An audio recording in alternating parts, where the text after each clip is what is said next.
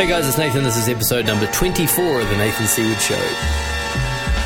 The Nathan Seaward Show. Personal conversations with powerful men. Hey guys, welcome to the show. Thanks for tuning in. Back from a couple of weeks off. I had uh, some issues with some guests. One had a family emergency and, and couldn't make the interview, and I've just been absolutely swamped with work and uh, coaching conversations and everything, so I, I couldn't really catch up. So it means I've missed a couple of weeks of episodes, but uh, thanks. I hope you missed me, and thanks for uh, coming back again.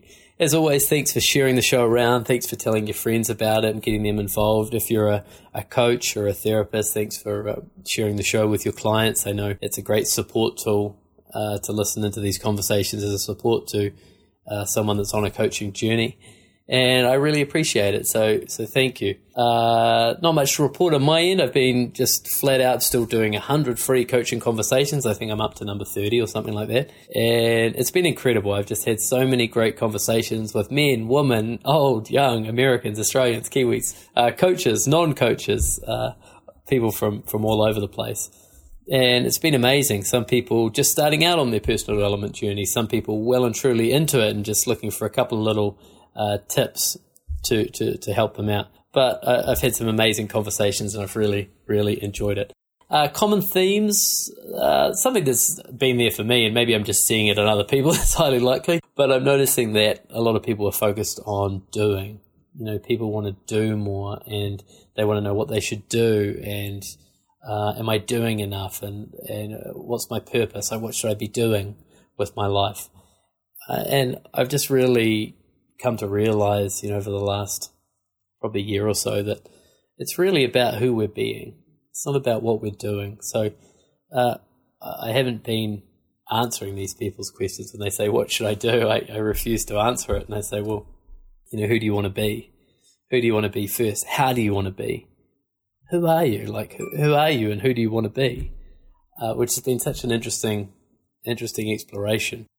I'm a firm believer in affirmations. I do a lot of affirmations, and one of my affirmations is that I am enough. So it's like the first thing I say to myself every morning is, I am enough. That's who I want to be. I want to be enough. If I don't believe I'm enough until I do something, there's not going to be a lot of joy in that. So I really um, focus on what I want to be. I've mentioned this before, I think, but in the Western world, we kind of think that we need to do something, but we're often actually trying to be someone or become someone through that doing. So if I was to change jobs, or if I was to make more money, or if I um, if I was to get healthy or fit, that, that's the stuff I want to do. But really, what I want to be is free. I want to be financially free. I want to be happy. I want to be proud of myself. I want to be content. I want to be fulfilled. I want to actually feel, uh, you know, like I've made it for once. So we're actually trying to become someone through doing. So my question always is how can we shortcut the process and just be that now? How can you create some, some new beliefs that you are free? I am free. I am enough. I am love. I'm in flow. All these beautiful things. So that's something I've been encouraging a lot of the people I've been speaking to is just focus on who you want to be. An expert at that is uh, my guest Leo Babauta, who's on the show today. Leo is the creator of one of the biggest personal development blogs in the world, zenhabits.net.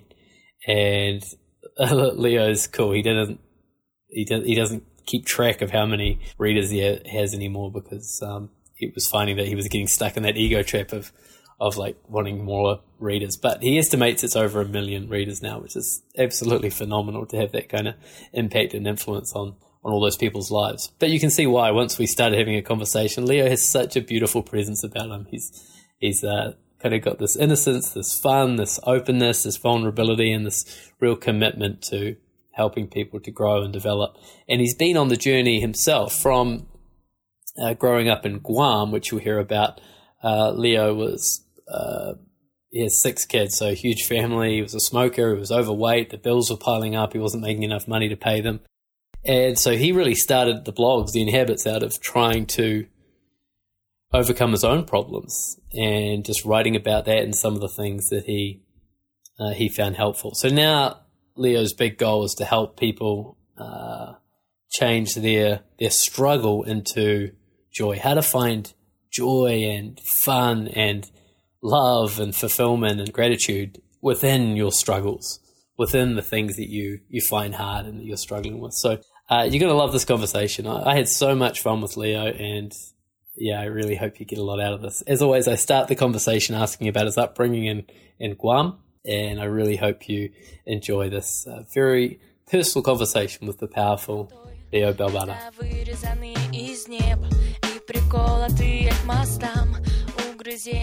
My my dad is a native uh, islander from Guam, and my mom is um, an American from Wisconsin. Her family's from Wisconsin, so she came there when she was young, and um, and they had me. So I'm a, I'm a mixed um, breed, but I was born in in the states.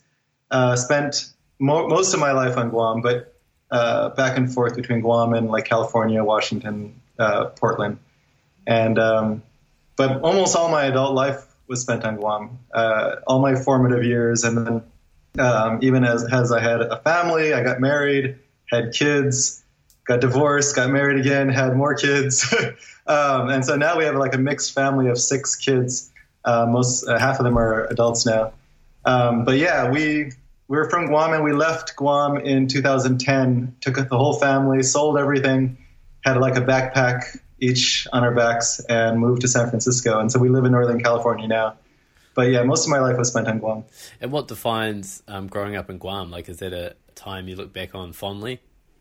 Yeah. Oh, we. So I have. Uh, I told you about the different um, sides of me. I have uh, a great family on my mom's side, um, and so I got that like kind of American culture in the tropics. Yeah. Uh, but I also have my dad's side, and and that was a very different experience because the Guam has a very um, unique, I think, a unique culture that is mixed with like Spanish uh, colonial influences, and we're all Catholic. Um, but at the same time, there was there's American influences for more than hundred years now. We have our native islander. Uh, we were occupied by the Japanese for um, you know during World War II, and so there's still, still some bitterness about that. But we also like uh, have some of their their um, contributions. So it's like this mix that is so unique, um, and uh, yeah, it really influenced who I am.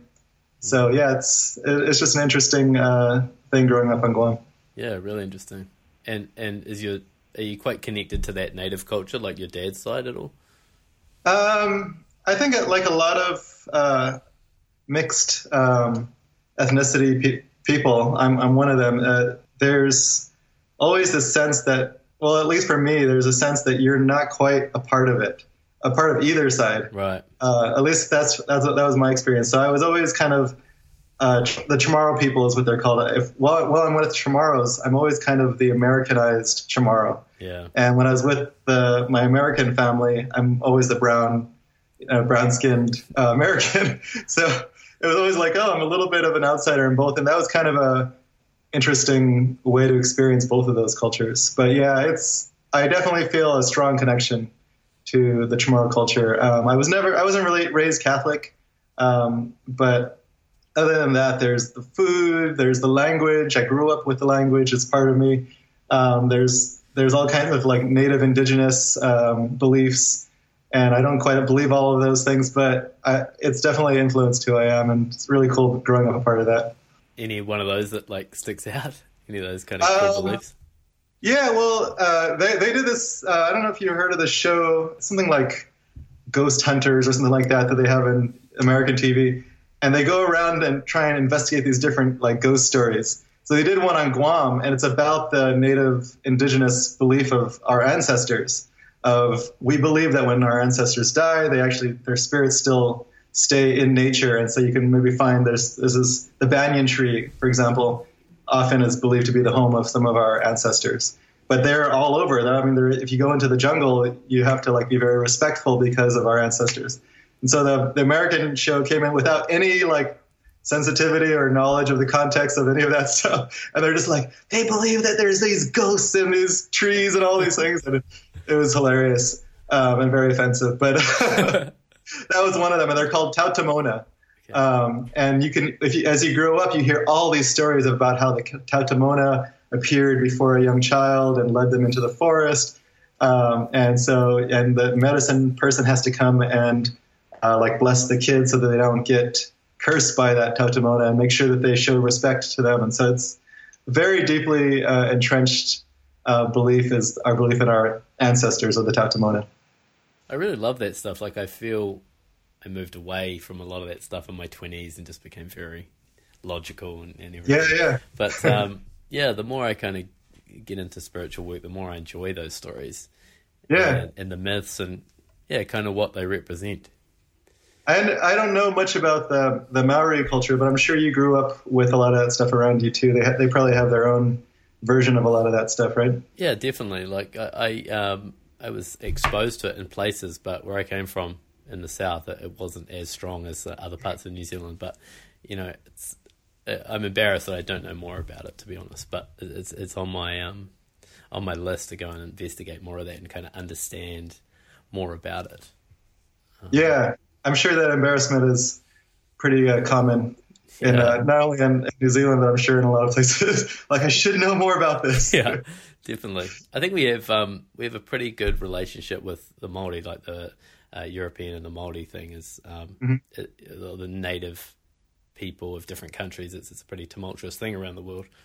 Uh, mm-hmm. But I think as far as they go, like our, our, founding document is called the Treaty of Waitangi, and uh, it, you know it's still very controversial. Uh, but that, that's the document that was signed between the Europeans and the Maori, and it's still our um, the document that we use today. So wow. we, we don't have a New Zealand Day; we have a Waitangi Day. That was the day the treaty was signed. Um, and there's a big, there's a lot of respect for for uh, the native culture. Yeah, there is. Like you see it everywhere. Uh, I think it's still strange. Like I, I, I don't want to say that um, it's perfect because it's still it depends who you talk to.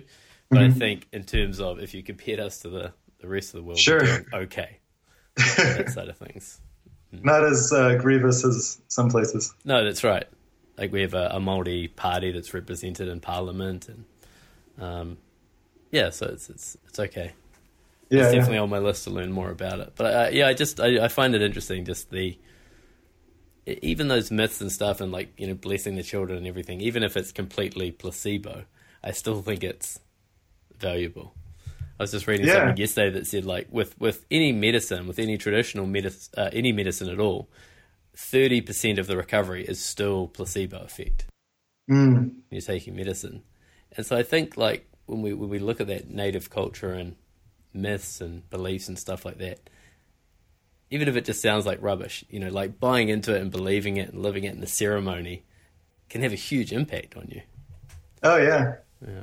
Yeah, yeah, I agree, and I, I, think just even the stories and these beliefs just kind of tie people together, and they they bond people as a tribe um, in a way. I think that um, I think it's it's fairly uh, powerful, and I think that's not a bad thing to be bound together. Yeah, uh, I mean, it can of course have have harmful effects. I'm not saying religion um, has always been good in the history of humankind, but I, I like the idea of being bound together by our, our shared beliefs and stories, um, even the medicine, you know, these spiritual medicine things. And I think sometimes, even if you don't fully believe in, you know, the power of these, uh, the spiritual power of these things, they do have very symbolic meanings. And again, those things tie us together. I, I like that feeling of belonging, of just sharing those things. Yeah, me too. I think that's one thing that you know is kind of a anti-religion movement you know out there the last few years, and definitely in New Zealand, like organized religion is not that strong a part of the culture. Mm-hmm. But I think what we lose is that community feeling, like that that idea of like coming together on a Sunday and just yeah. being together and sharing wisdom and something about that I love. You know, we've gone to this really independent culture where it's just us and we build walls around our houses and it's like stay out of my personal space and it's just all about us and all about you know being on our own. And and you can tell like the, a lot of people I talk to, like I can see a big part of what's missing for them is community. You know, yeah. like whatever version of that is. But yeah, I think as we we've moved away from religion, we've lost that coming together community piece. Yeah, and it's that was one of the things. Um, actually, I, I, left Guam partly to escape from a lot of the religious stuff. It's just um, like you don't have to believe in it, but they you're, you're kind of obligated to go to all of these religious events, from like baptisms and christenings to weddings to all of these different things, and it can be a little bit oppressive at times and just feel like okay i have to there's so many obligations. But yeah when you become when you get free of that there's also the freedom from not being together with your family and friends. And uh, and then you do feel that loss i think. And so i think yeah society can at least in guam you can drift towards that more isolationist thing. And and um, i think you can really feel it it affects our happiness and our bonds together you know yeah for sure do, do you think you'll ever go back there? Like, is it a live? Yeah, I, I just went back for my uh, wife's father's funeral um, in December, and we stayed for like a month and a half. And I got in the ocean, and the ocean there is like in the I don't I don't know if you do Fahrenheit, but it's in like 83 degrees Fahrenheit, and it's just like warm bath water. Yeah. And I'm just floating in the ocean, and I'm like, this is where I belong. Why have I left this place? You know. Yeah. So one of my dreams now is to buy uh, a house on the beach or build a house on the beach um, near on Guam. And I don't know if I'll live there 20, 12 months out of the year, but definitely have that be a home base to come back to. Yeah, beautiful. so take me through the, the rest of the story. So you, you when do you leave Guam and, and what happens from there? Yeah, well, we I, I had actually grown up um, in San Francisco in the Bay Area when I was a teenager, just for uh, during my uh, early teenager years, um, and then we went back to Guam. So I, I fell in love with the Bay Area um, and always wanted to go back, and I never really had the chance. And then finally, I made it happen, and we moved our whole family over, and it was actually a very traumatic thing pulling us all, all the kids out of their roots. It's like almost felt like you're really pulling roots out of the ground. Um, How many of you were there? So there again, there's six of us. Uh, six. I'm sorry, me and my wife plus six kids. So it's three boys, three girls, and it ranged in that time from like high school age down to like a four year old right. um, or a three year old, something like that.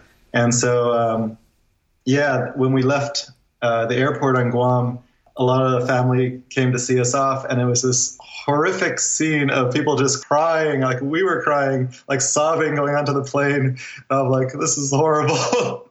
what have I done? Um, and the kids, you know, really missed Guam when we got there, and they um, felt just totally out of place in San Francisco. We didn't have a car. We decided just to walk and use mass transit, which was a good thing for us. But that was another part of this whole culture shock. They had never seen homeless people really before um, or drug users or any of that stuff. And so, very big culture shock. We didn't know what central heating was because we didn't need it on Guam. and so, uh, I didn't know to turn that on the first night, and we were freezing. And then till the morning, I'm like, oh, maybe I should turn this on. so it was it was quite a transition, but we we actually grew to love San Francisco um, and just California in general. I've now fallen in love with the uh, Sierra Nevada mountains, which are just gorgeous. Uh, and so, yeah, I mean, we've we've come to love this place, but it was quite a transition. Did you have any thoughts about going back, like in that first few days, first week, where you're like, man, let's just we could get on the plane, like we could be on the nine o'clock flight, like let's just pack up and go.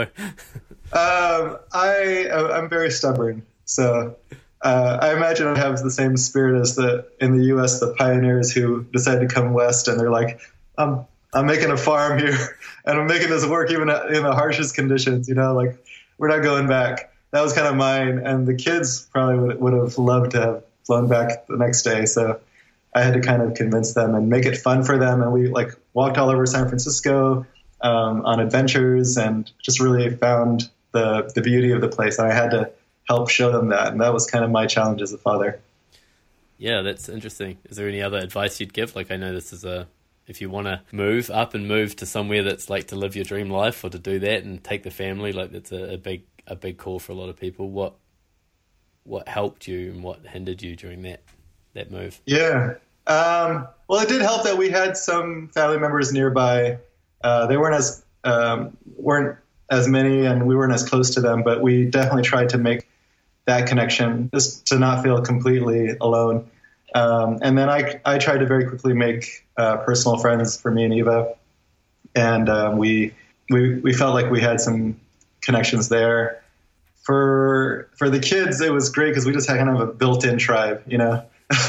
and so we went and did everything together, and uh, for us, it was just trying to make it fun for the kids. Uh, again, we we had uh, been trying to uh, have this idea of them embracing the uh, a sense of adventure, mm. and this was this whole life was part of that. It was just like, okay, let's make this work, you know. And uh, sometimes that means like learning how to deal with cold, which they had never dealt with before, and um, it's just just like finding our way through a strange city and just exploring it on foot and just not knowing where we're going and just kind of seeing what we can discover. That was, um, to me, one of the best things that we taught them, and I think they still have that to this day.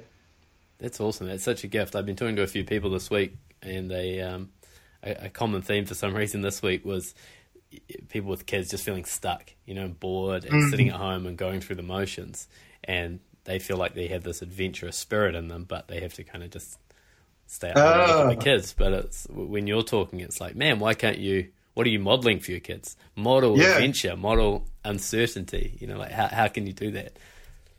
No, yeah, uncertainty was actually one of the big reasons we moved to San Francisco. Was I felt like we were in our comfort zone in Guam, and I was like, well, you know, like we know everything is like this, you know, and it's just set, and I didn't want them to get stuck there.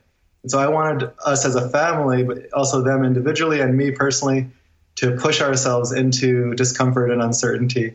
Um, and that that uh, way back then in 2010 was a big thing for me, and it still is. It's actually I talked to you about this before, but that's part of my big mission now. So I definitely want to model that for the kids. It's like let's push ourselves.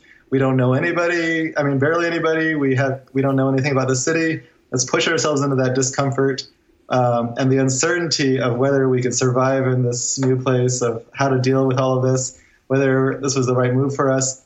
We totally didn't know the answers to any of that. And as a father, that was a big, scary thing for me. And that was actually what I wanted was to feel that fear and um, have to deal with that personally. And the kids as well. I mean, they, uh, I, they're going to have to deal with uncertainty at some. And I think um, as parents, we have this instinct to try and put them in this cocoon, this comfort zone, and not have them face fear, uncertainty, discomfort, any of that stuff, um, as long as we could protect them. But eventually, they're going to have to go out of the womb, you know, and and face that. And at that point, having expected comfort for their entire lives, to face discomfort as adults will be like very jarring, I think, and it'll be like, well, that the world's not supposed to be like this, and like, what's wrong with the world if it's you know causing me this discomfort? And so I would rather be there with them early and help them to deal with it. and Learn, and they'll have those tools later to deal with it on their own. But they've, you know, they faced it with me in a more comfortable situation, and then they can do it on their own. Yeah, it's beautiful because you end up creating more humans that are just desperate for comfort. You know, that are uncomfortable being uncomfortable, and so just trying to find stability yeah. and comfort, which is not really, well, I believe, not really what the world needs more of. I actually think it's the source of um, most of our problems is that that looking for comfort and trying to get away from discomfort. Um, and because discomfort and uncertainty are just a given in life, they're like the basic. That's just you know what life is. You can't. You have no certainty ever. And we for what for a while we might fool ourselves into thinking that we do have certainty. Uh, we set up our routines. We have all of our like you know opinions and um, our comfort zone. But eventually, you're going to face uncertainty and discomfort, and you're going to want to run from it. You're not going to want that. And I think for me, I, that's what I was stuck in for a long time. That's actually how I ended up starting Zen Habits. Was I started to learn to get out of the comfort zone because it had been causing me so many problems. I was like overweight. Um, I, I think I told you a little bit about my story, but I was overweight. I was deeply in debt. Just couldn't get any habits right. I couldn't get exercise. I couldn't start eating right. Um, I couldn't turn anything around because I was always trying to push off the discomfort of facing all of my problems, of exercise, of waking up early and writing the book that I had always wanted to write. Um, and so I pushed off that discomfort and just procrastinated and procrastinated, trying to stay in discomfort. I mean, in comfort and run away from discomfort. But it wasn't until I learned to reverse that and embrace the discomfort that I I actually started to change my life for the better. I love this. That's really beautiful. And it, I learned this recently about myself. Well, about human nature, really, that we need certainty. Like, that's a human need. Like, we need to know there's a roof over our head every night. and we need to know there's going to be an income coming in. Like it's nice to have certainty, Sure. um, but we don't usually talk about that uncertainty is actually a need as well. Like you need Yeah. some level of uncertainty. If you just knew everything that was going to happen all the time, every day, like life would be so boring, right? You need some uncertainty. That's why people bungee jump and they skydive and stuff. It's because they want Yeah. they want the uncertainty of like, man, I, I could die here. You know, they like that uncertainty. Um, yeah. yeah, and I think when people, a lot of the times when people say, "Oh, I just want to be more adventurous or I want to have a more exciting life," what they're saying is, "I want more uncertainty in my life. Yeah. How can I find more uncertainty?" So I love. So how do you how do you uh, push yourself into uncertainty? well, one of my favorite things to do, uh, I've done it a couple of times in the last year, is my partner and I will just we'll have a week off and we'll just drive out to the airport and we'll just look at the departures board and we'll go like, right, what is it? Like, where are we going? Is it Bali? It, oh, there's a flight to. L- oh, we could almost make that flight to Munich. Should we do that? Oh, okay. And then we'll just. So pick what a are some of the places you, you picked?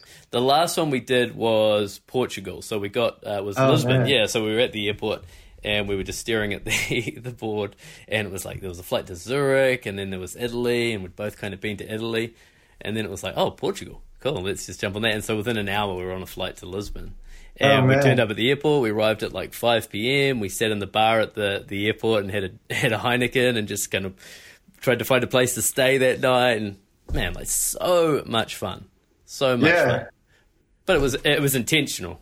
One of the interesting things about that is you, but you are uh, an experienced world traveler, so you have a little more comfort with that level of uncertainty. I think that's I the know that- problem, right? Like I think out of travel, like you want to find some like that's one fu- fun part of travel is discomfort. We, we probably Yeah. wouldn't say that, but it's like arriving in a place and looking around and being like, "Whoa, this is we're not in Kansas anymore." um, and so I I had lost that a little bit from traveling so much. I feel like oh, you could plonk me anywhere in the world and I figure it out. Yeah, so it was kind Yeah. of a way to re-energize travel for me as well. That's cool. I would like to um, plan a trip for you where I can make you really uncomfortable. Yeah. what do you think? That could be fun. I don't know. I'd have to. I'd have to like. Um, I'd have to see what happens if everything goes sideways. Um, Yeah. see how you deal with it. It'd be fun to watch, just because I think you probably would be pretty good at dealing with it, but maybe give you a little bit of adrenaline. You know? yeah, I think you're onto something because I think, yeah, like I say, you could drop me anywhere and I still. I think that's what the iPhone's given us, right? Is like, okay, I'm going to go to hotels.com app and then I'm going to go to the Uber app and then I'm going to rent a car off Kayak and within an hour, Yeah. I've you know I'm comfortable again. So it's if, Yeah. if you stripped that that would be the way. If you took my phone off me and said, right, Oh yeah, go go. somewhere and figure it out, that would be a new level for me. I would like to. Well, take your phone away, and then I would like something to go horribly wrong. Like maybe It's very uh, we, we sadistic. Yeah we we simulate like a bomb going off in the the hotel nearby, and Can you organize that? well, now I've ruined that one, but I, come up with a new one. yeah, Uh, yeah, it's cool, man. I, I I love that. Like, I love um, I love uncertainty. I love discomfort, but yeah, it's, it's still new for me. So, how do you do it now? Like, how do you make sure you're still pushing through the comfort? well, one of the things I I realized uh, as I started creating habits for myself is I and I created these routines. It was all ways to get certainty in my life. Um, and so it was always like, okay, if I wake up, I do this, this, this, and this, and I have like a structure to my day, you know? Um, and I would like declutter everything so that I have like control over my life. So there's control and certainty. And um, I found that that is uh, completely an illusion. Like I, I think I'm getting some certainty, and then again, like like I said, everything can go sideways, and you don't have your routines at this point. You don't have anything to hold on to, and so at that point, I think that's actually the place where you, we need to be. Is just in some place of complete uncertainty. I'm not saying you need to be that way every minute of the day, every day, Sure. but we need to put ourselves into that. It's just put ourselves in a completely un, you know, like for some people that would be putting yourself into a room with a bunch of strangers and having to talk to them. Uh, for other people, it would be, you know, I've, I've had friends who were in the the pickup game, so they had to like, uh, when you first start, you have to like go up to women and just like completely get rejected a bunch of times. And you know, I mean, you could say whatever you want about pickup artists, but that is actually a brilliant thing: is pushing yourself into that uncertainty And after a while, that becomes more and more comfortable. Like you, you, you're fine traveling the world. Then you have to find something else. And so, yeah, I, I uh, one of the things I'm doing is trying to not get so stuck in my routines and um, be a little more free flowing. Travel is a big one for me. Um, when I travel, I usually try and research everything and plan it all out. And so I'm trying to do a lot less of that. But going into uncomfortable situations, um, I, I went to an event with you, actually. That's where we met. And that was an uncomfortable thing for me. I had to get up and talk to a, a group um, a couple times. I had to uh, just be completely play full out with a bunch of people who I, I, felt like you guys already knew what you were doing, and I I didn't know anything. You know, so we're good just, at faking that. Uh, yeah, well, just just kind of like allowing myself just to be foolish, like be the fool and not know what I'm doing. It's really good to be like the expert because, like, okay, I know what I'm doing. I tell everyone else but when you come and you're completely the newbie, that's um, I think a good place to be. Mm. Um, I I, t- I mentioned going back to Guam when my wife's father died, and actually that was a really chaotic time for me. All my routines were out. I didn't have I couldn't even do work um, because I was doing so much to try and uh, support the family during this, and I was organizing everything. I was like the main organizer of a bunch of different events. Just completely um, chaotic, stressful, busy and I, as I was in the middle of that, I'm like, I'm so stressed out right now. This is actually my practice is to be in the middle of this and be mindful and embrace it, be joyful, be grateful right in the middle of that chaos. Uh, so when I'm in the middle of that chaos, when I'm feeling stressed out and anxious, I, I try and drop into myself and say, okay, this is the practice is to be here now and find that uh, ground in the middle of the groundlessness. How does that look? That's like meditation. That's just breathing. That's yeah. So um, meditation is basically the practice for it, uh, where you learn to like stay present with. I don't, I'm, I'm not. Uh, I hope I'm not preaching to the choir too much. you you know the answers to all of these, but um, so you're you're not only staying with your breath, but you're learning to stay present with whatever is happening inside of you, whatever comes up whether it's anxiety, anger, whatever. And so that's the practice. But then, you know, you got to carry that off of the cushion and go into. So, like when I was at the event with you, um, there were times when I had to be in an uncomfortable situation. And so I'm in the middle of that and I'm feeling it. And a lot of times, what we do is we get stuck up in our heads. Um, and whatever story is spinning around, like, oh, I don't want to do this, or all these people are judging me, and all this stuff, right? We have a narrative going on. And so my practice is to notice when that's happening, and that's actually causing the anxiety, and just to drop down into the body and just notice what's going on. Like, oh, I'm feeling anxiety. What does that feel like? And it's completely groundless. It's like, you know, you don't have any stability under you. Um, and you're like free falling. I don't know what that's like for a pilot, but you know, I just imagine, you know, it's like, oh my God, this is, you got, you, you're like trying to scramble for some kind of stability and you can't get it. And so now you just have to embrace that feeling of just completely being free falling. And because you can't actually grab onto the stability and actually there's nothing to grab onto is what I'm trying to trying to teach myself. Um, and if you have nothing to grab onto, then you just have to relax into it and embrace it and go with whatever is happening. And that's a really uh, challenging thing, but that's kind of what I'm trying to teach myself. Yeah, it's really challenging. I, I, I get it before I record one of these podcasts, like about an hour before it, it all starts tuning up, and I'm like, oh, I sort of laugh at myself now because I'm it's so on schedule every time. Um, and I sort of drop in, and, and when I get down to it, it's like, oh, I really don't want to, I don't want to fuck this up. Mm. I don't want to get into this conversation, and then we just have awkward silences. It doesn't go anywhere. You're sitting there scratching your head, going, "What's going on?" Um, and it's just an embarrassment. So I, I, I notice that's the feeling, and it sort of comes yeah. in, in, here somewhere. And so I fully drop into it, and I'm like, yeah, that's there, great. Um, what's the opposite of that? Well, let's just go and try and fuck this up completely. like if, I, if I could fall in love with just making this an absolute mess, not know what I'm doing, yeah. it would be completely awkward, which is what I said to you at the start. Yeah. Let's well, you haven't done it yet. You've fucked up fucking it up. So I'm trying so hard. Um, but that's my way. So how did you learn? How did you learn to do that? To drop in in the middle of that? Um, I guess I'm not sure is the answer, but it's it's probably trying to do it the other way not working. So mm-hmm. for my whole life, whenever I felt fear or scared or uncertain, just pushing that and well, actually beating myself up for feeling it, going, oh god, like you know, why am I so nervous? It's this is just a conversation, you know, like just yeah. Uh, I bet I bet um, Tim Ferriss doesn't feel this when he's recording a podcast. You know, like all the judgment. It does exactly, but all the judgment and the suffering right around that. So that that wasn't working for me. That was just keeping me in the same place. Uh, and the bigger game I keep, you know, the bigger the game that I keep playing, this this feeling doesn't go away. It's not like the more you do, the more it just disappears. Yeah. So it was like, well, how can I make friends with it? It's not going anywhere. So how can I breathe through it, understand it, voice it? You know.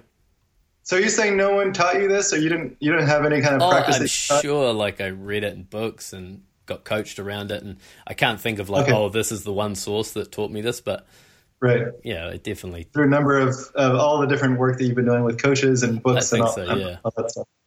Yeah, because honestly, the my experience is that most people are not taught that, and that is, like I said, that is that's one of the main problems that we have is we don't know how to deal with that uncertainty when it comes up.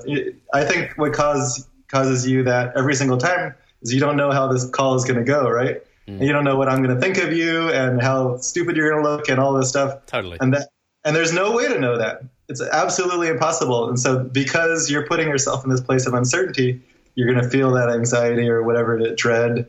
Um, and most people don't know how to deal with that. You have a practice, which is, I think, brilliant. And I, if everyone had that, I think, you know, the world would be a better place. We'd probably have less war, you know, less people beating on each other. Um, well, it's your reaction too, right? Like when you feel yeah. discomfort or when you feel challenged, like some people get angry I know there's there's times when I that that would be my reaction. Yep. That would be anger, it'd be sadness, depression, whatever. So I think you're right. Um, something that just came. We, to we all have strategies. Oh, go ahead. Go ahead. No, I was just going to say while you're talking, what came to me is like the funny thing about doing the podcast is I love this. Like I'm having conversations yeah. with people like you, amazing people. I've always wanted to create a podcast. It's towards my mission, so it's not like I'm doing something that I hate. This is my highest joy and purpose. Yet yeah. an hour before it, I would do anything to get out of it. So yeah. I, I want what I want people to get is like it happens even when you're doing something you love. Oh, absolutely. I you know that's one thing I, I found too. Sometimes people, well, first of all, I think sometimes people have this ideal of what it's going to be like, this thing that they that they think they're going to love. Like you know, one is writing the great novel, right? Like I'm going to write I'm going to write a novel. It's going to be a brilliant I'm gonna be so good at it. And then when they sit down and write it, it's like they, they hate it because it's not exactly what they had idealized. So I think the ideals that we have about whatever we love can actually stand in the way because um, it can be a huge disappointment when actually you can embrace the crappiness of writing or whatever it is you're doing. But yeah, I think that's the other thing is sometimes that joy that you have can actually be mixed in with fear and dread and uncertainty and all that stuff. And I, I don't think that's a bad thing. I think a lot of people want to separate it out and say, oh, I wish I could get rid of the fear and just have the joy. But actually, the two of them can be mixed together in one experience that is actually, I think, a beautiful thing. And I actually wrote a, a post on this where I, I mashed together two words, joy, fear. Um, and so that's my, my word now is joy, fear. Uh, that's patent pending, by the way. Um, but uh, so joy, fear, I, I realized this uh, like all my best moments in life were filled with both of those things. Like uh, when I quit my job, and I know you just did recently. Um, when I quit my job, I'm like, holy shit, I get to do what I love, and also holy shit, I have to put food on the table, and I don't know if I could do that. And so I was really afraid of that. Um, same thing when I had um, my kids. Every time they were born, I'm like holding this kid in my hand. And it's like so joyful. Like, oh my god, this thing is in my life that is so beautiful and yet oh my god i have to take care of this fragile life and not let it die you know so it's um, that sense of responsibility is just like crazy so all my best moments have that. And and like moments like now there's if it's not mixed with those two things i'm like maybe i'm not doing something right you know? Yeah. It was too comfortable you know? Yeah that becomes a um a guiding feeling right? Yeah. Yeah. Yeah so what have been your moments of joy fear just out of curiosity? That's a that's a good question. I felt like what came up straight away was just anything to do with my boyfriend, you know, like or saying I love you or leaning into commitment. You know, commitment's been a scary thing for me through my twenties, and so Yeah. leaning into that, it's like, oh, I love you and I want to spend more time with you, and please don't hurt me, and wanting to completely run away in that moment. You know, like just opening your heart to anybody, right? Is, Yeah. is that vulnerability. And let, yet, if we don't do that, then we can't actually connect and, and love people. But it's such a scary thing, right? It's such a scary thing. And there's a common thing like you're one of the top personal development authors in the world, right? And there's this thing in the personal development industry. I'm not sure if people say this, but I think this is what's felt. You should be happy all the time. Mm, Once you get through your journey and once you've read one more book, it's always Yeah. one more book. It's not the book you're reading, it's the next one. Once you finish that one, then that's it. Like you would have found the cure to ending suffering, ending uh, struggle, as you call it, and just being happy. yeah, So you would and say that never happens. it never happens, right? It, it, it never gets there. So then you get this thing where it's like, man, I'm I, I'm doing all this work, I'm meditating, I still feel shitty, I still get nervous, I still feel fear, I'm not that happy that often. Man, maybe maybe I'm just fundamentally flawed. Maybe there's, Yeah. maybe I'm broken. Something's wrong some with me. Yeah. So then the, then you double down on it. Yeah, yeah, and that just I th- I found that actually to be really common is how people are so have this fundamental dissatisfaction with themselves. And actually, everyone that I've talked to will admit to that at some point. It'll be like, yeah, I'm really unhappy with something like my body. I'm unhappy because I procrastinate so much, or I'm not doing the thing that I love, like Nathan and Leo are. Uh, you know, it's like there's always some reason. Like I found even like the most beautiful people in the world the first thing that they'll find is the flaw. Like, oh my god, I have wrinkles now, right here. I was like, oh my god, you're missing out on all the beauty, Yeah. you know. But yeah, that dissatisfaction with ourselves is so, I think, so basic and common. Um, but yeah, it comes from, I think, what you were talking about. I, I was just Yeah. watching Alan Watts' video yesterday. Um, Oh yeah, yeah, something came to me that he said, and I was looking it up for one of my clients. And um, he was saying, like, we, we kind of feel fundamentally flawed, but we don't really know what the flaw is or why. And he was saying it's like when somebody when you get arrested and by by the police, you know, we've all been there. um, when you get arrested by the police and they say you, you say, What have I done? And they go, You know what you've done. and you go, But what you, you can't just arrest me like what's the charge i think you know what you've done wrong and you can think about it you know but uh, it's so bad that we're not even going to mention it we don't even like talking about what you've done get in the car and it's like that's how we live our life through this feeling of fundamentally flawed but we're not really sure why we're flawed or what it is we just know that we are yeah. no, I mean, and and it's actually that's one thing that I discovered. I, I try and teach people how to change their habits, right? So I have I've coached people, I've had uh, habit courses, and I try and um, I say, well, do do steps one, two, three, and four, and boom, you have a new habit. And, and they'll be like, okay. They're like so excited, and they do steps one and two, and then they they fall off, and they're like, oh, there's something wrong with me. And actually, that's something wrong with that belief that there's something wrong with them is what caused them to not do steps three and four. Is they sabotage it. They they maybe they messed up for some reason, and then they're just like, oh, it's just a confirmation of how sucky I am. I already believed it, and now like I messed up today. I didn't meditate like I planned to, and and so okay, this I, I am just fundamentally like a shitbag, right? and so like you don't go and meditate the next day. When actually that would have been that would have solved the entire problem. Just get back on the horse, just meditate the next day. Would have been no problem at all. But you turned it into a huge problem because of this like confirmation, you know, of, of how bad you are.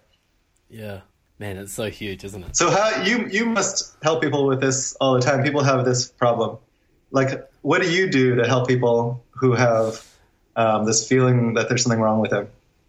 Yeah, it's a common feeling. Like what what my people say to me is, uh, I've got everything I've ever wanted, but I still feel empty.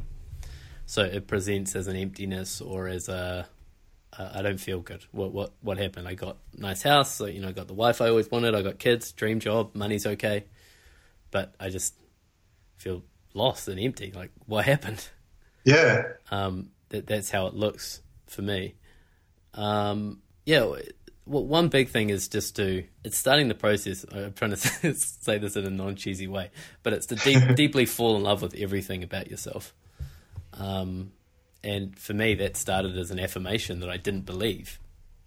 Okay. You know, so what like, was it? Yeah, like to deeply love everything about yourself means like, oh, I'm overweight. You know, I always carry this little beer belly around with me. So, oh, I got to love that. Okay, I got that's a part of myself. So I got to love deeply love that. Okay. The beer belly. Yeah, uh, I got to. Um, what, what, what was the affirmation that you would say to yourself? Uh, I Nathan deeply love everything about myself. Yeah. And did you have a practice of saying that every day, or I still or do. certain times? Yeah, so I okay. say it in the morning and the evening, and uh, at some point during the day, I'll write it out, like doing lines at school. You know, like when you get Yeah. in trouble. You Yeah. actually write it out on paper. Yeah, I, I have like 30 affirmations, so I change them up, which one I write, but I say all of them as soon as I wake up in the morning. It's the first Wow. thing I do because uh, programming the subconscious is best when you're still half asleep and your conscious mind's not getting in the way. So, um, yeah, I think affirmations have got a bit of a bad rap. I think Yeah, yeah. people kind of think, oh, it's uh, stupid, or Stupid. it doesn't work, or it's like sitting in your home wishing you had a Ferrari. But for me, it's um, it was about fundamentally Well, you're retraining yourself. yeah, and it's it's being the person. It's actually not creating something uh, fake. It's actually reminding myself who I am. The conditioning Yeah. has been everything but that. The condition has been you're not enough unless you have six pack abs. Don't deeply love yourself until you're successful. Have you found your purpose yet? Don't love yourself until you've got a purpose. That that's been the conditioning for me for whatever reason. So it's actually reminding myself I deeply love everything about myself. Every day I'm getting better. I'm enough right now. When I wake up in the morning, that's the first thing I am is enough. Before I do anything during the day, I'm enough. That's true, but I forgot. So Yeah. so that's my practice, and yeah, it's it's amazing. It just as it goes into the subconscious, slowly and slowly you you can settle down and relax more into. I don't know what you relax into, but you, you relax more. Yeah, yeah, Yeah. And that's actually one of the keys I found is just being able to relax into whatever you're experiencing right now. Hmm. Um, yeah, so I, I think you, you you hit on it there. It's like we often are resisting something, whatever it is in our experience, we don't like it. Um, and we think, yeah, like you, you talked about, you know, maybe if I, after I read this one book, after I, you know, um, do this next thing, then I'll have happiness because we're unhappy with this moment right now, including ourselves. We talked about that dissatisfaction, but also just something in our experience could be like however this other person is being. Like, I don't like that right now, you know, or it could be the way that I'm being, or it could be just like something I'm cold or, you know, some kind of discomfort, um, some kind of uncertainty, some kind of like just dissatisfaction with your life, with your kids, with not being able to travel, not doing the things that you love. And so, like, for me, it's just relaxing into that, the experience that you're having right now is, I think, really a key thing. It's just, okay, there's, this is my experience right now.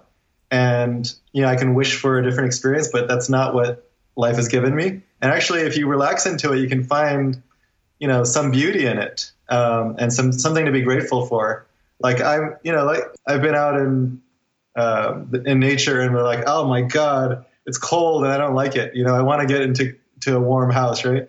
And and again, I'm from an island, so I don't deal well, well with cold. So like I'm in cold, and then I'm like, okay, let's just relax and just feel the cold. And actually, I'm like, I get to feel cold. Like how fucking amazing is that, right? Um, like I get to, I'm alive. I have like senses. I'm in the middle of incredible nature, and if I didn't get to feel cold, if I didn't feel cold, I wouldn't be here. Um, and just like finding something to appreciate. So just relaxing into the experience and just embracing all of it, even the crappy parts of it, um, but also the beauty of it. Um, and in fact, the crappy parts can be beauty, beautiful too. That's so beautiful, and also I, I struggle with that big time. Like, yeah, I just, just still find myself wandering off into the future, and I'm I'm trying to get, Yep. I'm going somewhere, I'm getting somewhere. Um, yeah. And I I read, I'd like your opinion on this, but I read somewhere recently they were saying like, because everyone goes, oh, you just have to be more present. You just have to enjoy the moment. You just have easy, to, right? yeah, just you just do it. And then I read something the last few days. It was like becoming present and enjoying the moment will be the battle of your life. Like that will be the fight of your life. you know, like what's easy is to just stay in the future or dwell on the past or whatever. That's easy, you know. You can do that without thinking, literally. Yeah. What would be the better was waking up every day and like forcing yourself to live in that moment and finding ways to to find joy. Yeah. And when you, you mentioned like you struggle with that, and I mean, honestly, I do too. I'm, I do not want anyone to think like I'm like the most mindful like Zen master in the world or anything. Like I struggle with it too. And then the practice there is relaxing into that struggle. Like, okay, I'm struggling with this. I'm not doing very well. I suck at it, and then just relaxing into that. Yeah, nice. Yeah. Um, so yeah, just it's always for me. It's about catching whatever you're doing. Um, and I'm, again, I, I'm very imperfect at that, but just like, okay, I'm really like struggling with this, or I'm really anxious about this, or I'm really um, dissatisfied with myself or something else, and just catching myself in the middle of that, and then just relaxing into that. Mm. Because, um, yeah, I mean, you, I, I, think a lot of it is just that story. It's like the story about what the future should be or what this should be, and you're just like caught up in that. And if you can just notice that you're get, getting caught up and just like okay i see that and i'm just gonna like not be so much up here and just like relax into the current experience that i'm having. And some of it is just like relaxing into your anxiety. Like okay i'm feeling anxiety. Okay what does that feel like? You know? And embracing that. Like just like you embrace your beer, beer belly just loving your own anxiety um, and that's yeah i mean I'm not saying that's i think people have a really loving everything themselves or everything about their life right now because that's not what we want. We wanted something else, right? We wanted yeah. a six pack abs or another life. Um, yeah, it's, yeah, it's tough stuff. Yeah, it is tough stuff. The the one I've been noticing lately is um, doing doing nothing. Like I really struggle with doing nothing, and I think part of it, you know, it's the, the, the cell phone generation. You know, there's always something to entertain. But I, I don't struggle to meditate. I meditate every morning, but it's kind mm-hmm. of like that goes in the productivity box. It almost goes in like you know, like you're being. All you're doing is just sitting and being, but it's kind of doing. Yeah, doing, you're doing something. You're doing meditation. Something good for yourself. Totally. Yeah. yeah. The the thing I'm still um, working on, I want to get better at, is just putting the phone down, walking out the door, and just having no agenda and just being. Like for me, that sounds weird now that I've said it out loud, but that mm-hmm. gives me a lot of anxiety. Yeah, so do you ever do that? Do you ever do you ever just spend time alone? Um, I actually struggle with it too. Hmm. Yeah, um, I do do it, and then what I find myself doing is like wanting to maximize that doing nothing. Like, okay, I'm going out for a walk. Okay, while I'm out there, I'm going to start making a checklist for this mm. or planning this. Like, I'm going to make or writing a post for my blog. You know, like, okay, I'm out, and then so it's, for me, it's like catching myself doing that, and it's honestly such a strong mental habit. I think we're we're like in that way. It's just like finding something productive to do, um, even in our moments of doing nothing. Like I could be laying here and then I'm like, okay, what can I do here that's useful? You know, mm. and it's like you're dissatisfied with the idea of not doing anything. It's not that's not you know it's not a productive thing or it's not maximizing your life in some way. Yeah, so that's it's a tough mental habit to break. I think. Yeah, because I imagine you you you meditate you, you don't find that struggle so much in meditation as well. You're the same as me, but it's like when you go out and there's no purpose. I find the struggle in meditation too, honestly. like I'll be sitting there in meditation and I'll be like, okay, I can actually use what I'm doing right now to like um, teach people about this. So like, what am I, what am I learning right now? You know, it's like trying to maximize that meditation time. Yeah. now I'm not saying I always do that, but I've, I find myself with that tendency. It's a very strong tendency in me. Mm. Yeah. And so I, I think one question that I, I, find interesting is what if you never broke out of that tendency? Because you said that was something you would like to get better at. What if you didn't get better at that? Oh, I love that because it's like I'm asking the wrong question, right? It's like I'm just curious. I don't really know the answer to that. No, I love it because yeah, I, I love that. It just just my question of going like, oh, how do I stop? How do I stop thinking when I'm doing nothing? Yeah, um, it's like, well, that's the wrong question. Um, uh, yeah. Yeah. Well, I, I, like thinking about questions. Um, yeah. Well, nothing would happen. I, you, you know, again, what, what, if I could love my, that part of myself and just when I'm out walking, go, oh, there I go, thinking again, and here I am in this beautiful piece of nature, and I'm writing a blog post in my head. This classic. Yeah, I love it. you know, that actually brings me to uh, an interesting thing that I've been trying to figure out about myself, and I'm wondering if you have any experience with this. Like, you know, we we think about these like, okay, I don't want to think these negative thoughts, or you know, there's lots of ways that we want to change our thoughts. Yeah. Um, and um, meditation might be one of them, but it's like this idea that we can actually decide how we think. And I've been trying to examine that in meditation. It's just trying to understand, like, do I control my thoughts at all? Like, you know, as I just had, if I have the next thought, it's like, well, where did that, where the hell did that come from? I didn't decide to think that. Mm. Like, where did the thought come from? And I have like no idea. And I think what I've been coming to the conclusion is like I'm not actually in driver's seat of my thinking, mm. and that there's just my brain. I'm not saying it's like from a mystical place in the, in the cosmic universe or something, but my brain just like generates thoughts without any control and without any like prompting. I mean, it's uh, obviously there's stimulus that can prompt it, but like I didn't actually decide what stimulus to choose and where to go, what path to go from there. You know, I don't know. Do you have any experience with that? Yeah, yeah, I, I, what reminds me of is the book "The The Untethered Soul" by Michael Singer. Really beautiful okay. book. I haven't read it. I'll put a link in the notes. Yeah, worth a read. It's exactly about this. And he was saying like the the thoughts that come into your head, first of all, are not yours, right? You, you know, that's like you're the observer that's experiencing the thoughts. That's yeah. kind of the um, the basis of it. So the thoughts are just coming from all over, you know, from all different things. And he was saying like your thoughts they don't have the solution. They they they will argue both sides.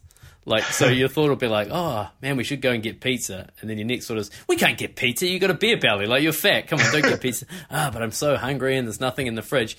So if you actually voice this stuff, or if you actually imagine two people sitting in a cafe going through this conversation, you would look at them like they're madmen.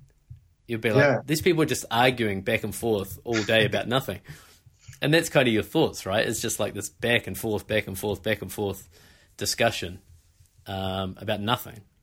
Yeah. So, yeah, I, I think um, first just understanding exactly what you said. You're not in control of them. You're just observing them. So, I heard someone describe it as like standing on the curb, um, watching uh, taxis go past, you know, and the temptation is you want to get in a taxi and drive off in any direction, um, but you don't know where the taxi's going. So you jump in and the taxi just drives off and could take you anywhere. Yeah. Um, and the goal is to, even though you want to go somewhere, is just to sit back and just observe the taxis going past. Yeah. I love that. Yeah. yeah uh, you know, another interesting thing though is um, so the thoughts, you know, they they just come from possibly nowhere. But actually, I mean, part of it is who we are. We've been conditioned through our lives to become this particular thinking machine, right? And also, it's the conditions that we're in right now, what we're surrounded by, right? So there's all the conditions around us that influence our thoughts. Like this conversation is influencing both of our thoughts, um, and anyone else who's listening or watching to it. And so like that the thoughts are, are are brought up from that, but also it's who we are through our childhood and uh, you know our co- uh, coaching experiences and traveling experiences, it's all of the books we've read. Very very complicated. So there's like this entire uh, all all of these influences and all of the things that, that have happened in our lives have come together to form this particular thinking machine. And then the conditions that we're in, which we don't control at all, I mean, or very, not not completely at least.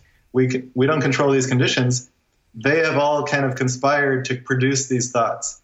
And so I like you said we're the we're watching the the taxis go by, but you know like all of this has just been like incredibly uh, influenced by everything around us. Every single person has mm. created these thoughts, um, and I think that's actually one of the key like fundamental beliefs of Buddhism um, which I'm starting to become more and more um, a believer in. But um, is the idea that we are actually not like the, we we often think of ourselves as like this you know human being who's like by its by himself or herself, and like I think these thoughts. I'm isolated from everybody else. You're thinking your thoughts. I'm thinking mine. But actually, the entire universe kind of. I mean, again, not in like a cosmic magic way, but just the the way that things have have happened to be have created these thoughts or this person or this entity just through like just incredible amounts of influence um, and just like a lot of it is randomness mm. you know but um, and what's the point of all of that? Well actually one of the point that of all of that it must is, have a point. It must have a point. It has you, to be. you can't just speak Otherwise, openly without a point. Yes. You, we, we have to have a purpose to everything. Come yeah. on um, otherwise we're not being productive. That's right. Um, so the point of all of that is that we are actually connected to every single person. We're not just an isolated island. We are actually part of a, a network of connections to everything around every single object around us, every single event, every single person. We are kind of like co-creating each other, mm. and in that way, there's you, you can't really say this is where Leo ends and where Nathan begins. It's actually we are enmeshed in each other's lives right now. Um, in fact, for, forever more, like we'll never ever be able to say this is Leo and this is Nathan. We, are like just uh, inseparably like you know just enmeshed together. So, um, and I think that's true of every single person who influences you and every single person who's influenced them. I mean, that book that you read, every single person that influenced that author has now influenced you, and, yeah. and it's just like we're actually all connected in like incredible, like infathomable ways. Um, and I actually find something really beautiful it's in that. Mind blowing, isn't it? yeah. yeah. Okay, sorry to lead us down that weird tangent, but that thought just randomly came up. Thank you. Yeah, I think about this a lot, and I get the irony of the fact that I think about this a lot. But mm. I, uh, the, I think that the, the distinction I've made for myself as well is knowing that whatever's generating the thoughts in my head – is like the problem solver. That's like the, mm-hmm. the computer. That's the calculator. And the thing with a calculator, you got to put in the right numbers, right? You don't mm-hmm. you don't just say, "Oh, calculator, like tell me what we're doing." The calculator goes, "Well, I, that's not my job. I just I just give you give me a problem and I'll solve it." Yeah, yeah. we kind of we sit there asking the calculator like what we should do, and so like we're just following all these random thoughts. So like if you go and solve a problem, then thoughts are incredibly helpful, you know, because they take you, you give it a problem to solve and it will solve it. Sure. Uh, but the, the problem becomes when we turn over the control to the thoughts and go, yeah. okay, well, you, you tell me what to do.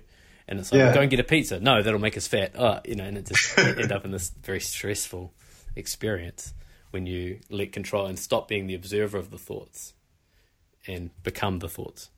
Yeah, which is, I think, our mental default is just to like oh sure yeah. be like completely immersed in it and not really not not step back and say okay well it's just am I asking the right questions? You know am I giving it the right inputs? You yeah. Because you can um, control it right? Like that's the the idea behind meditation and me affirmations like saying I deeply love myself. I'm trying to control uh, my experience or I'm trying to um, influence so that the good thoughts come out the thoughts that make me feel good the thoughts that make me you know more purposeful we do it in flying, right? Like we train in flying for hours and hours and hours in simulators, and we train for the worst possible scenario, which is most of the time is if an engine explodes just as the airplane's about to lift off. So that's, okay, that's, the, that's worst. the one, yeah, kind of right. Like it's the worst possible time, and you have this decision to make in this in the split second: do I stop or do I continue taking off? So yeah, we train for that over and over and over, so that when that if that happens in real life, the average person would go ah scream and you know their thoughts would run wild and fear and everything. But if it happens to us we go oh yeah I, i've done this a million times. Like i know exactly what to do here. Still a little bit of fear of course but much more controlled. So yeah. i think that's that's the, the way to is there mental training then. It's mental training and it's it's controlling your experience um for, so you can have the best experience in that moment. Yeah. Yeah yeah, you know, it's interesting. I, I just launched a um, a free uh, training program uh, my 44th birthday, and I call it the 44 uh, training program. Yeah, saw that. And it's 40. Amazing. It's 44 days, and it's actually what kind of like what you're talking about is just this mental training. And a lot of it is meditation, but a lot of it is also um, just pushing ourselves into uncertainty, pushing ourselves into uh, discomfort, and learning just to train ourselves to how how do you react to that? Do we try and run away from it, or can we sit in the middle of it and embrace it and find joy and gratitude in the middle of it? Be mindful to drop into our body, like you and I had talked about. All of these things, like you know, I mean, these that happens to us every day, and we already have mental training. Mm. We're already like reacting in panic when the engine explodes, you know? So like if we could just put ourselves into the flight simulator of, of meditation and all of this kind of training, we can actually say, okay, I'm in the middle of uncertainty. I'm feeling anxiety before a, a podcast interview or conversation. And um, like, how do you react when that happens? And actually that, like I said, that happens all the time. And we, and we've, we've trained ourselves actually since childhood. Like we have lots of training of how to deal with that and it doesn't go very well for us usually. So we can retrain ourselves, I think, just by putting ourselves consciously and deliberately into those kinds of situations and just doing it over and over. I think exactly what you're talking about. Yeah, beautiful. Um, that course is free, and you like I, there was a little uh, FAQ below the, the, the, course, and you said like, uh, "Is Leo going to sell me something at some point during this course?" and you're like, "No, I'm just this is yours. I'm just giving this away." I thought it was really cool. Um, yeah, I mean, because I think that's the fear when you try and sign up for a free thing. It's like always there's an upsell, and like I'm totally not trying to upsell any, uh, anyone. Um, so yeah, that's I just wanted to like leave them with that that my brother, my brother said that to me the other day. He's like, you got to just tiptoe through the internet so cautiously because you put your email into one thing and suddenly you're getting 400 emails a week. So you mentioned the blog. Like I know you don't like you know talking about like how many users and stuff, but um, zenhabits.net. It's uh, mm-hmm. been one of the top 10 blogs from Time Magazine. Um, mm-hmm. How many users does it have at the moment? How many uh, readers? I, I, honestly don't know. Um, cool. I would, I would, um, I know uh, the number of like email and um, other subscribers are in the hundreds of thousands. But I also know there's people who don't subscribe and they just visit. So altogether, I guesstimate in like over a million, but I don't really know. Yeah, I know so I stopped cool. I stopped uh, counting stats because I found myself. It's again the training your mind. I found myself. I found stats training my mind to like care about the stats and like check them so often and like find some affirmation in like oh I'm getting a lot of visitors today. So yeah, I removed that. I'm like, okay, that's not the mental training that I want. Yeah.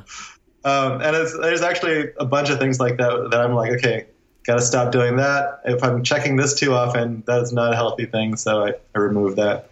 Um, so yeah, I don't know. That's so but cool. a lot. I remember, and, yeah, a lot.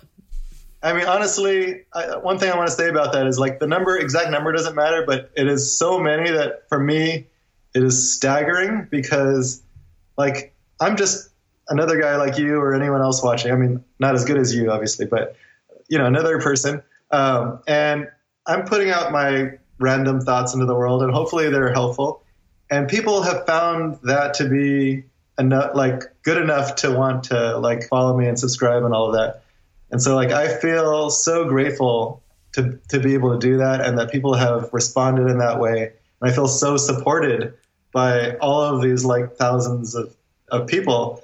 Just like like how amazing is that? I just get to be just held up by them. Um, I, I don't know. I just I feel incredible gratitude for that. I'm not not saying that like just because I should, but I actually really do feel that, yeah. and I find it amazing. So anyway, yeah, I feel it from you. I, I remember I, I, signed up to Zen Habits like a long time ago. Like, how long have you been doing it?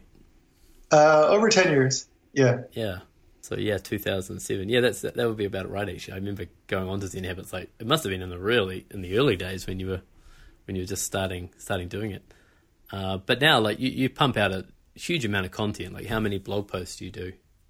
Um, actually, lately it's been a little less than normal. It's like once a week, but sometimes twice a week. Yeah. Um, and then, well, actually, the thing that I do more often is now I'm doing um, video courses for a, a, membership program that I have, and then a, and that free video uh, thing as well. So I'm spending a lot of my time on that. And um, the other thing I, I think I told you guys about is I'm starting to hold live retreats, which I'm really excited about because I'm like pushing myself out of my comfort zone to um, like be in person with people and lead them through a lot of this kind of training um, in person, which is a scary thing for me. Actually, I'm a writer and I'm used to being behind a computer screen. And it's like you know, now I have to actually talk to people. That's crazy. yeah, a good way to be uncomfortable. So Yeah. how um, I, I'm interested about that because you, you you developed this blog. I'm sure you wanted it to be successful, but you never knew how successful it would be. But you, get to this point where you know it's it's really taken off. It's you love it. You love writing. You love sharing. It's it's everything you love to do. And then it seems like you're at this this transition point, right, where it's like, what next? yeah. Um, so how has that been? Yeah, and that's actually, you know, I, I've been doing it for 10 years. And after a while, you just like, okay, I can do this. I know how to do it. It's like you, like, I know how to travel. It's, it's no problem. So I have to push myself into some new areas of uncertainty. So yeah, th- that this year, that's what I'm doing is just learning how to do this kind of thing is like, how do I take what I'm doing to the next level? And not only for myself personally and want to being in uh, like uncertainty, but also like writing a blog post is one thing, but actually leading someone through an event is so much more powerful. And I just discovered that last year. Um, like, you know, I can't believe I didn't know that before, but uh, it's so obvious now. But it's just like when you go to a live event with a bunch of other people, you're you're committing yourself to doing something, and you're connecting to other people and supporting each other through change. And you're actually, I mean, there's nowhere else to go but to do this stuff. Like usually you can just like, okay, I'll read that later but to be there um, is such a powerful thing. So, I, like, this is my way. uh, I think a, a more powerful way of delivering my message and helping people and meeting my mission. So, yeah, video was was the next step after writing, and now in person th- uh, things is what I, I do next. Um, I don't know what the next level is after that, so I'll let you know. Yeah, you don't need to think about it. What, what what's the um what's the mission that you? I know we we spoke about it, and you've been kind of carving out the mission, the purpose. Yeah. What is it at the moment? What do you feel? Like I, I think when I told it to you, it was to, I wanted it to be big and bold because I've been helping people to deal with struggle, and uh, the the big and bold mission statement I had was to end human struggle. And you actually um, brought up a really good point in a question you had asked me, which was like actually struggle has helped me to become the person that I am, and I wouldn't I wouldn't want it to not be in my life. And I actually believe that's really true. I, all my struggle has formed me into who I am. And I wouldn't want you to not have struggle, but we can use struggle for good, or it can also just beat us down into like submission, and um, we can be horribly happy, um, stressed. You know, just like our lives can be in ruin because of struggle, or let it transform us. We can take struggle and see it as a source of learning, of challenge, and also of joy and gratitude. So that's what I want, and I haven't found a, a concise way of saying that yet. But um, I think it's t- uh, transforming struggle into joy and gratitude is where I am right now. beautiful. Like that's it, isn't it? Like that's everything. Yeah, and I mean, like I actually think we're never going to get rid of it, and I wouldn't want to. And so, how do we just use that raw material of struggle, uncertainty, and discomfort that is always going to come up for us every single day, and use that in a, a beautiful way, and also just embrace it, like you said, just fall in love with struggle and uncertainty Yeah. uh, our, our I think mutual friend Toku um, was talking about running away from uh, groundlessness or uncertainty, and um, he came up with what he, his solution to that is he needs to find the deliciousness in groundlessness and uncertainty. and I love that. It's like just there is something delicious about it, but we we normally want to run. That's just the human tendency. Is we want that certainty, like you said, we need certainty in our lives. So like when we find uncertainty, we're like, okay, where's the my my certainty? But if we can just find the deliciousness in that uncertainty, um, we don't need to run anymore, and it just solves a lot of a lot of problems, and it saves a lot of struggle. I think. Exactly. I, I feel like uh, there'll be people listening that are like, ah, nice story. Nice story about uncertainty. Like, yeah, that was nice to listen to, and they're just sitting on the couch, or they're out walking, or they're um, on the train or on the on the bus. Yeah, Um, but they're not convinced. yeah, You know, like so. What can someone do if someone's just feeling like, okay, I get it, I have to be uncertain, but I'll, do that once I get more certainty, or something Yeah. like that. How, how can you? What's a step we can encourage people to take to get out of their comfort zone and, and feel that uncertainty and start to experience the deliciousness of not being grounded? Well, the thing, the problem with that is it's hard. It's a hard sell because groundlessness and uncertainty. Literally the hardest sell. like, who the hell wants to, to put themselves in that, right? Like, it's no, it's way more fun to have the pizza and you know sit on and watch Netflix or check your phone. Sure. Way easier, right? So, what you have to do, I think, what you need to do is understand what problems that causes. And I think we all realize it at, in some at some level. We see ourselves procrastinating, for example, mm. like that becomes a major problem in our lives, and we're just going on all of our online distractions and not and never doing the thing we love or you know exercising or whatever it is, writing the, the great novel that we want to write. Like we're putting all of that amazing stuff off, and so procrastination is actually a huge problem. And so if we look at that, just that one problem alone we can see all of the pain that it causes. If you also look at dissatisfaction with ourselves and our lives, dissatisfaction with our beer gut, belly, and everything else, like our, you know, the, the sense of loneliness, those are actual real pain points. And if you can just pay more attention to those, we don't want to look at those. It's like when I used to be in financial problems, I used to shove my bills into the drawer because I didn't want to look at them. And that actually caused much more problems than if I had just like looked at them. So we don't want to look at the pain in our lives. And actually, that's what we need to do in order to motivate ourselves to work with this stuff. So actually looking and seeing, okay, actually, I'm causing myself all kinds of problems. And often we will blame it on other people, but we cause ourselves all kinds of pain. We have anxiety in our lives, loneliness, we have depression, we have anger, and there's nothing wrong with any of those things, but they're real pain. And if we can, and we have real pain about ourselves and just how bad we are. So if we can just look at that first and say, okay, this is real pain, and there is a way to deal with this, and there is a, a way to get to a better place, then that is, I think, when you're ready to start training. But you have to look at the hard stuff first. And actually, that's one of the problems is people don't even want to think about it. Mm. It's like it's like an app on your phone. Um, you know, the Facebook, for example, you open that app on your phone and it gives you something delightful, like, whoa, I get a message from someone, right? Or nice picture of my my beautiful you know niece or whatever. But if you um, had an app on your phone that every time it opens up, it reminds you of how crappy your life is, you probably would never open that app. You know, it'd be like, okay, I'm gonna delete that app from my phone. Yeah. That's what I'm I'm offering people an app where you like look at how much pain you have in your life. like no one wants that. So not a big seller. No. So what I often do then is I, I describe I d- disguise all of that crap with a nice like layer of gold over it, and um, and I just tell them like you're gonna find mindfulness and peace and joy in your life.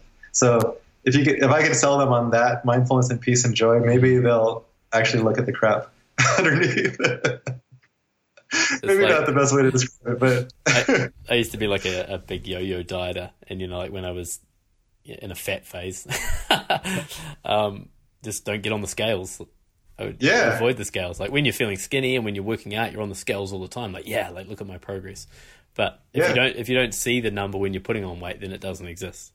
Yeah, it's just a problem like you can think about later, right? Yeah, it's another form of procrastination, I think. But it's just like yeah, shoving your bills in a drawer, you know. Uh, yeah, no, I'm the same way. Actually, I don't. I never. I lost a bunch of weight myself, and I don't know what I was at my heaviest because I would never weigh myself. Yeah. So I don't know actually how much I lost. I have to guesstimate. Um, I want to ask you about your dark side in, in, in a minute because uh, we all love that question. Uh, but before that, um, people can go to zenhabits.net to read more about you. Uh, a couple of questions for you. So if if I go onto Zen Habits, it's my first time, and I go to check it out. What, how do I? What do I do? Where should I go? How does it work? I know it's a it's a very beautiful, simple website. It's pretty, but um, the 44 day video. How do I find that? Is that what you want people to mm. check out at the moment? And do you have a retreat plan? Is there another retreat locked in that people can look at, apply for, or is it coming, or yeah. should they stay tuned? Or it's a good. Those are good questions. So the first thing is when you go to the site, there's only one article on the on the page, and I recommend you read that article. Whatever the, the current article is, it's the best one I've ever done. I like it. Uh, but also at the bottom, there's a link to the archives, and there's like a thousand post there, so mm. you can just kind of go through. Um, there's a uh, also a link to the books page where you can read some of my books if you want to. Um, you'll have to buy them actually, um, but actually I realized when you asked that question, I haven't put the 44 program on that page or anywhere to find. So I need to put that somewhere. maybe on the books page I'll put that. Um, so that's where I would go if you want to like learn more. Um, I don't have a specific retreat plan right now, but I do. I am planning one in the fall. Um, and I don't know when people you might be listening to this podcast in you know 2019.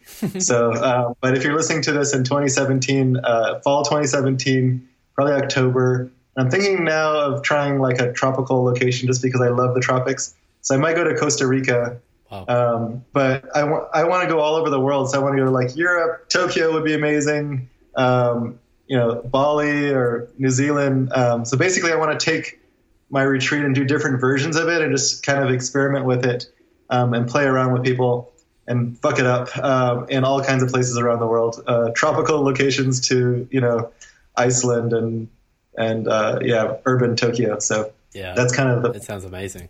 How yeah. many people were on the first one? Was it only six? Beautiful, which was a huge disappointment. No, actually, it was um, it was beautiful. It was like my first one, and it was only six. Very intimate and perfect um, because like I, I didn't really know what I was doing. And so just like if I had if I didn't know what I was doing in front of like 50 people, that would be probably a disaster. Um, but not knowing what I'm doing in front of six, but they're very loving and forgiving people. So actually, it was it went beautifully. I, I was really blown away by how well it went, and people felt it changed their lives, and I felt um, a lot more confident in my abilities to meet people where they are and help them in some way in person. Mm. It sounds awesome. Well, let me know when the next one is. I'd love to come on it and uh, and support you. Well, for you, I'd have a special price, just ten times the normal price. That's fine. That's fine. It'd still be a deal. It would still be yeah. a deal. Um, so, I, have, I, have, to increase your commitment. You know, it's, if I make you pay if yeah. you're too little, it would be good. You have to make it uncomfortable for me now that you know my secrets. Um, so, final questions about the dark side.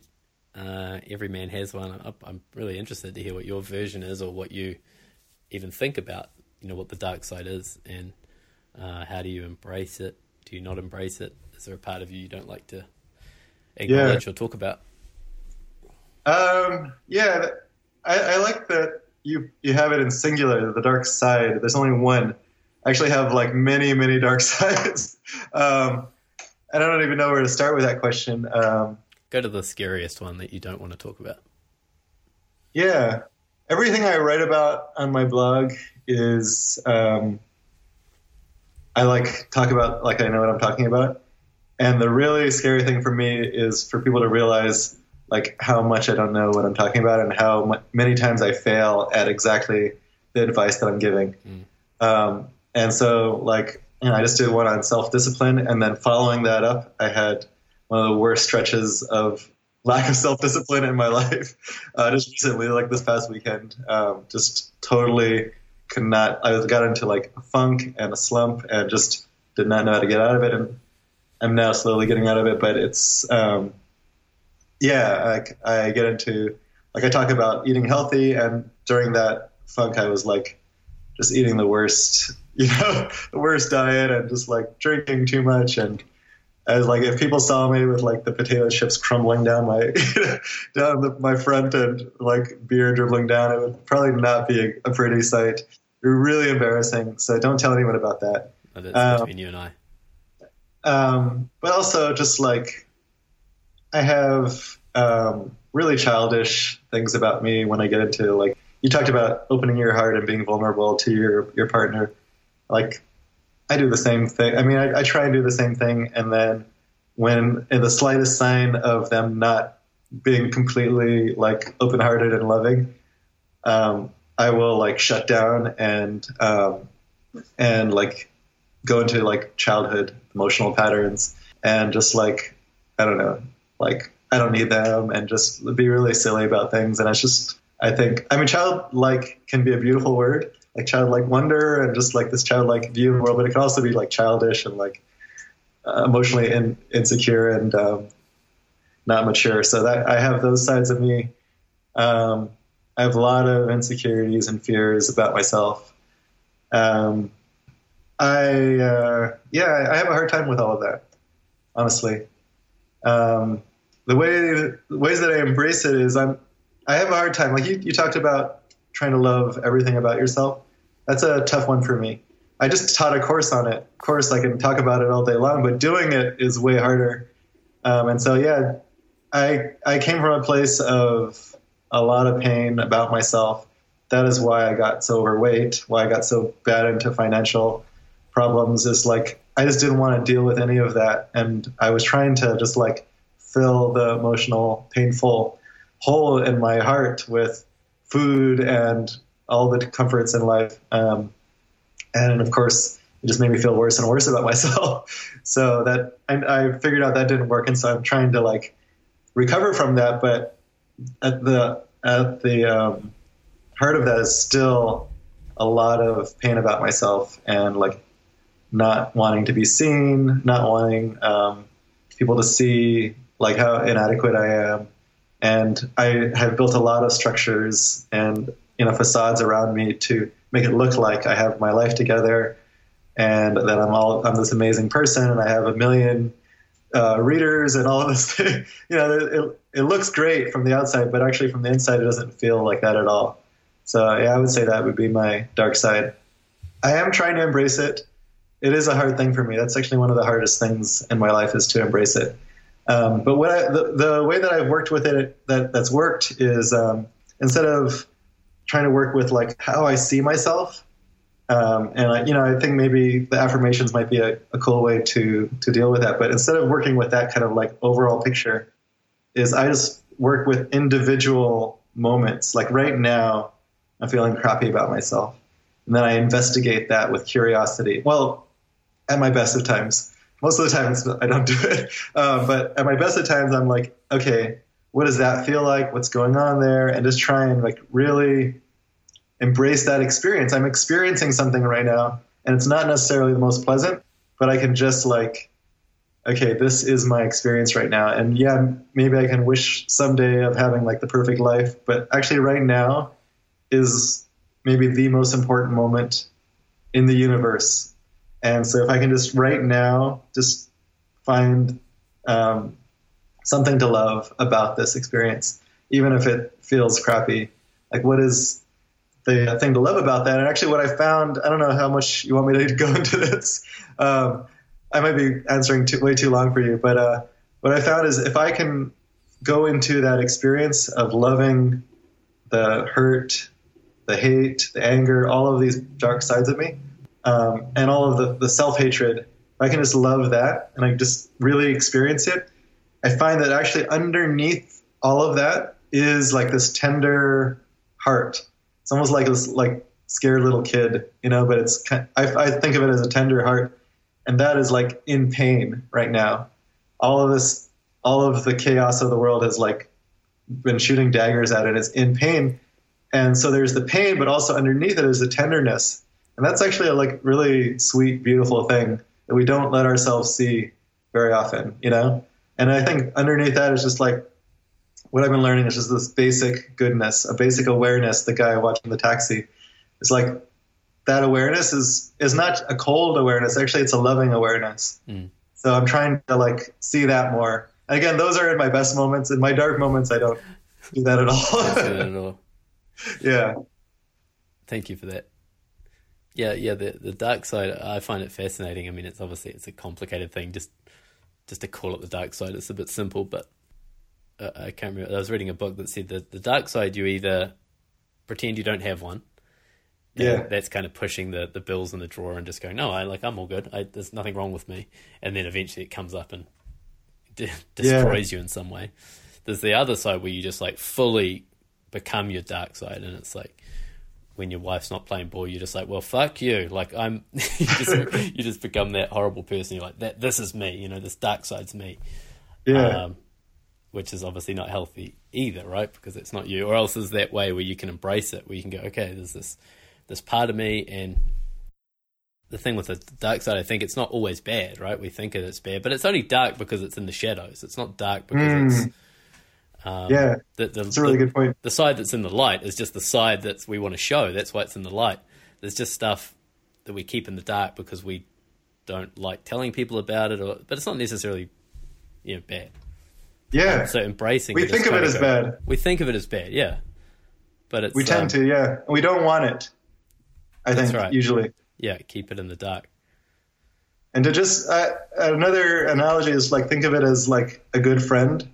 You know, like we if, if you if you told that good friend like I want you in the closet, like I, I, want you in the dark. I don't I don't want to talk to you when things are bad, but I, and only I want to talk to you when you're happy and you're beautiful and you know everything is great about your life. Like that would not be a good relationship, right? But if you just said, "Yeah, I love you for all of who you are, including your dark side, and you know everything about you, and and just completely embrace that friend, and you're just there for that friend, even when they're hurting. That's a good friend is when you're there when they're hurting, not only during the good times, right? Yeah.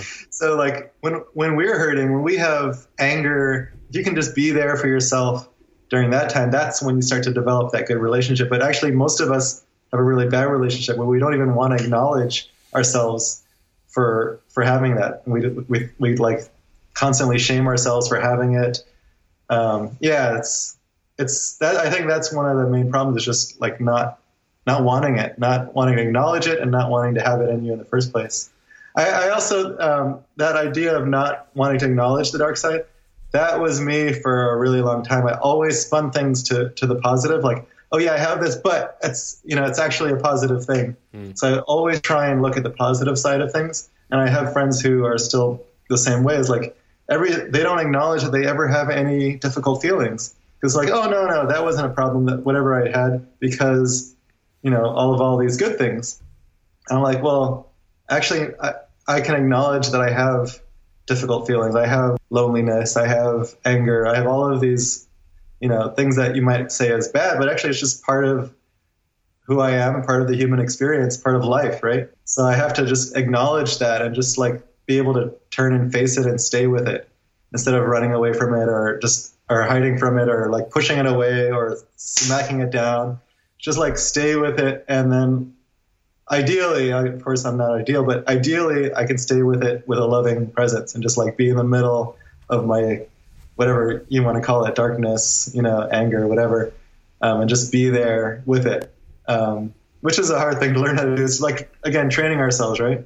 Yeah, thank you. But yeah, we, this is awesome. It's it's been a great conversation. Like I loved. it's kind of a theme that's emerged out of it, right? Which is, yeah, I wouldn't have.